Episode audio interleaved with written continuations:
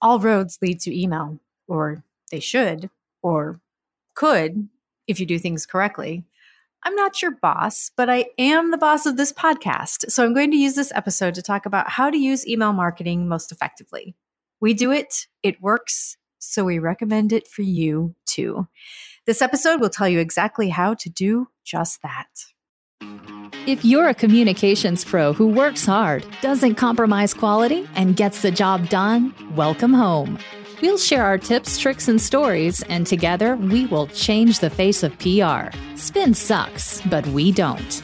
With the Spin Sucks podcast, here's Gini Dietrich. In episode 64, we talked about the best practices for email marketing. And in episode 70, we talked about pop ups. These both lead to the most effective emails. No matter how much we plan, we can't control all of the outcomes all of the time, unfortunately. As disappointing as that is to me, because I would really, really, really, really, really like to be able to control all the things. Eh, unfortunately, that's just not how life works. Even with the very best planning, we will always catch someone at a bad time or just on a bad day.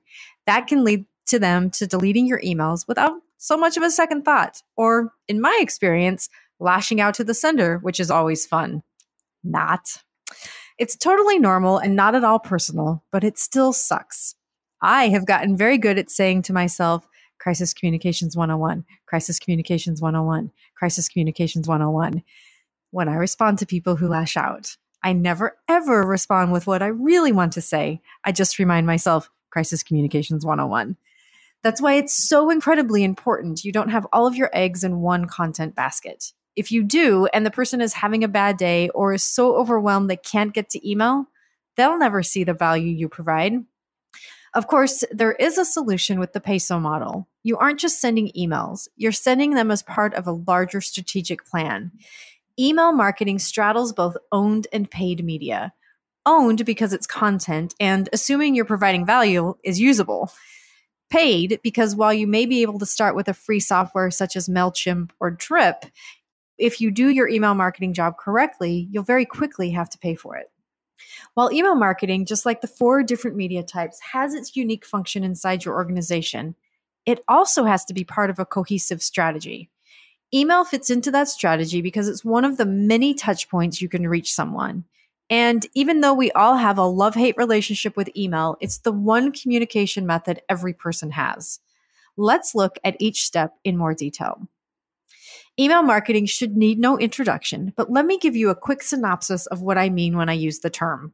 It's to a strategic and consistent series of emails that has a specific result and is sent to people who have opted in to receive your email. It is not a bunch of emails you send to a list you purchased with the hopes of breaking through to a handful of people. I can always tell who sold my email address by the name it's addressed to, and it's never Gini. It might say Gina or Arment or my fake name, Stella. Laura Petrolino also has a fake name she uses to weed out the emails she didn't subscribe to. Hers is Gail. We are on to you, you sneaky email marketers. So let's move forward with the understanding that your email marketing is ethical and above the board. You have a list full of people who are anxious to hear from you, and you know how often they'd like to hear from you and what they find most valuable. Of course, the ever changing challenge is what do they find most valuable? The answer is in the PESO model and in how to strategically move content from one part to another. I'll give you an example. At Content Marketing World this year, I gave a presentation on the five shifts agency owners need to do to grow and scale their businesses without adding more content marketing. I know they totally let me talk about not doing more content marketing at Content Marketing World. Amazing. So here's this fun and albeit a bit controversial presentation that was very well received. I could just shelf it for next time, or I could parse it out into other owned media tactics, including email marketing. I hope you know which option I chose to take. The presentation then became a series of four emails directed at the agency owner segment of our email list. It had a call to action to schedule a free coaching call with yours truly. Because it was highly relevant, useful, and practical, it worked. I know Gary Vee takes a similar approach to his content, and not just for email marketing, though that is one tactic he does use.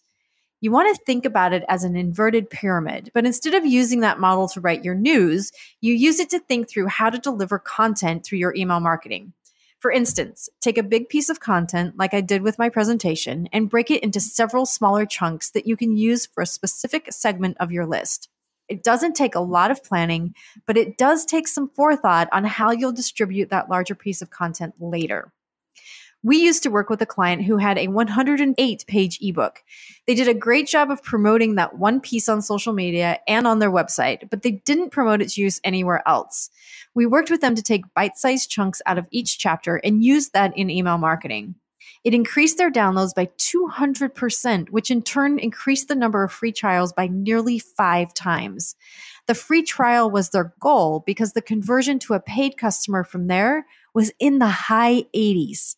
There are only so many hours in the day, so think about the larger pieces of content that you can use in email marketing and in other ways too. This repurposing not only lets you get more out of everything you create, it provides something incredibly useful to your subscribers that isn't the normal, we won this award and we hired these people.